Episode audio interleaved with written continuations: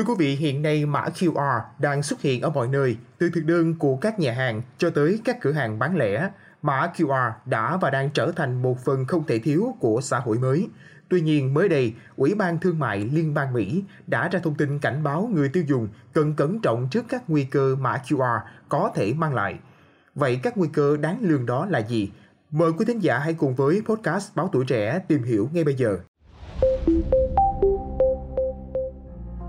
Mã Quick Response Code, mã phản hồi nhanh hay còn được gọi tắt là mã QR, chính là dạng mã vạch hai chiều có thể quét bằng điện thoại thông minh để truy cập một đường dẫn nào đó. Theo tạp chí Fast Company, vào năm 2022, sàn giao dịch tiền điện tử Coinbase đã tạo ra một đoạn quảng cáo gây sốt được phát sóng giữa sự kiện thể thao Super Bowl.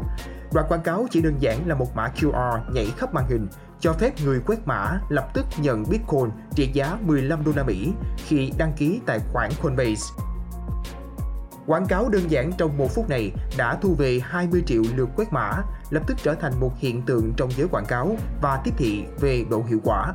Tuy nhiên, chính sự hiệu quả đó lại trở thành tín hiệu đáng báo động khi công chúng cởi mở với mã QR. Nhìn chung, người tiêu dùng có thể an tâm quét mã QR từ các nguồn đáng tin song vẫn có nhiều rủi ro tiềm ẩn khi các mã này cũng nhiều khả năng dẫn người truy cập tới các trang lừa đảo chứa phần mềm độc cho phép tin tặc truy cập vào thiết bị di động của nạn nhân và đánh cắp thông tin cá nhân, đặc biệt là mã ngân hàng hay các loại thẻ thanh toán. Trước đây đã có một người phụ nữ họ Vương sống tại Trung Quốc đã vô tình chia sẻ mã QR bằng ăn cô ấy ngồi lên mạng xã hội WeChat khi cô chụp ảnh các món ăn tại một nhà hàng lẩu địa phương cùng bạn bè. Dù đã giới hạn bài đăng trong danh sách bạn bè, người phụ nữ này vẫn bị một số người dùng mã QR mà cô bị lộ để đặt một loạt món ăn, khiến hóa đơn của cô bị đẩy lên 60.300 đô la Mỹ. Nhiều người vẫn tiếp tục trò đùa quái ác này ngay cả sau khi cô Vương xóa bài đăng trên trang cá nhân. Theo đài CNBC, trang nghiên cứu thị trường eMarketer dự báo khoảng 94 triệu người tiêu dùng Mỹ sẽ sử dụng các phần mềm quét mã QR trên di động trong năm nay. Con số này sẽ đạt 102,6 triệu người trong năm 2026. Trong bối cảnh đó, ông Alvaro Put, một chuyên gia giáo dục người tiêu dùng của FTC, cảnh báo những kẻ lừa đảo có thể giấu những đường dẫn độc hại trong các mã QR để đánh cắp thông tin người dùng. Theo Fast Company, mã QR đã phủ sóng khắp Bắc Mỹ và châu Âu từ năm 2020 khi đại dịch Covid-19 buộc doanh nghiệp chuyển đổi sang các phương thức vận hành không tiếp xúc. Nhờ khả năng lưu trữ lớn và sự phổ biến của các thiết bị di động, mã QR được dùng như một giải pháp truy cập nhanh chóng. Người ta có thể dùng mã QR để tiếp cận vào trang mạng, thông tin liên lạc, mạng xã hội, thông tin sản phẩm và giao dịch thanh toán. Tuy nhiên, điều đáng lo là giống như trong ví dụ về quảng cáo của Coinbase, người dùng có thể quét mã QR không chút nghĩ ngợi mà không để tâm đến chúng có thể đưa họ đến đâu. Để thành công lừa đảo với QR code, các tin tặc thường cố gắng thuyết phục người dùng rằng họ phải quét mã, tạo ra cảm giác khẩn cấp. Ví dụ, những kẻ phạm tội có thể thuyết phục nạn nhân rằng một gói hàng của họ gặp trục trặc trong quá trình vận chuyển và họ cần can thiệp, hoặc yêu cầu người dùng đổi mật khẩu một tài khoản nào đó vì phát hiện các hoạt động đáng nghi. Chúng sẽ yêu cầu nạn nhân quét mã QR dẫn đến một trang giả. Hình thức lừa đảo trên thường phát huy hiệu quả lớn nhất ở nơi người dân thích thanh toán không tiền mặt, sử dụng điện thoại của họ để trả tiền. Tội phạm sẽ lợi dụng các hoạt động thường ngày để khiến người dân mất cảnh giác.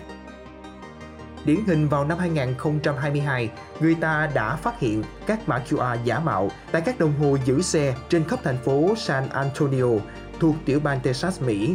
Người dân đã bị dẫn dụ đến thanh toán phí đổ xe trên trang giả mạo khi cố quét những mã này. Theo báo Straits Times, hồi tháng 5 vừa qua, cơ quan an ninh mạng Singapore CSA cũng cảnh báo tới công chúng về mức độ phổ biến của những trò lừa đảo qua mã QR. CSA khuyến cáo để tránh bị lừa, người dân cần kiểm tra các dấu hiệu giả mạo, không quét các mã có vẻ như đã được dán đè lên mã gốc hoặc có sự mâu thuẫn trong thiết kế. Nếu thấy nghi ngờ, người dân cần kiểm tra với tổ chức phát hành mã này. Ngoài ra, người dùng phải kiểm tra và đảm bảo đường dẫn của mã QR là địa chỉ trang web họ muốn truy cập. Lỗi chính tả, ký từ thừa hoặc địa chỉ lạ thường là những dấu hiệu nhận biết rằng một trang web là lừa đảo. Khi thực hiện thanh toán kỹ thuật số, người dân cần xem lại chi tiết giao dịch hiển thị trên ứng dụng thanh toán trước khi gửi tiền qua và đảm bảo rằng số tiền, tên người nhận và các thông tin khác là chính xác. Một số ứng dụng quét mã QR của bên thứ ba cũng hiển thị quảng cáo nhắc người dùng tạo tài khoản. Người dùng có thể bị chuyển hướng đến một trang lừa đảo yêu cầu thông tin cá nhân và thông tin xác thực ngân hàng. Các ứng dụng quét mã QR của bên thứ ba không phải là những ứng dụng đi kèm với điện thoại, giống như tính năng quét mã trong ứng dụng máy ảnh của điện thoại thông minh. Mong là số podcast ngày hôm nay đã mang đến những thông tin bổ ích cho quý thính giả về hiện trạng mã QR đang bị lợi dụng để trục lợi. Đừng quên theo dõi để tiếp tục đồng hành với podcast Báo Tuổi Trẻ trong những số phát sóng lần sau. Xin chào tạm biệt và hẹn gặp lại!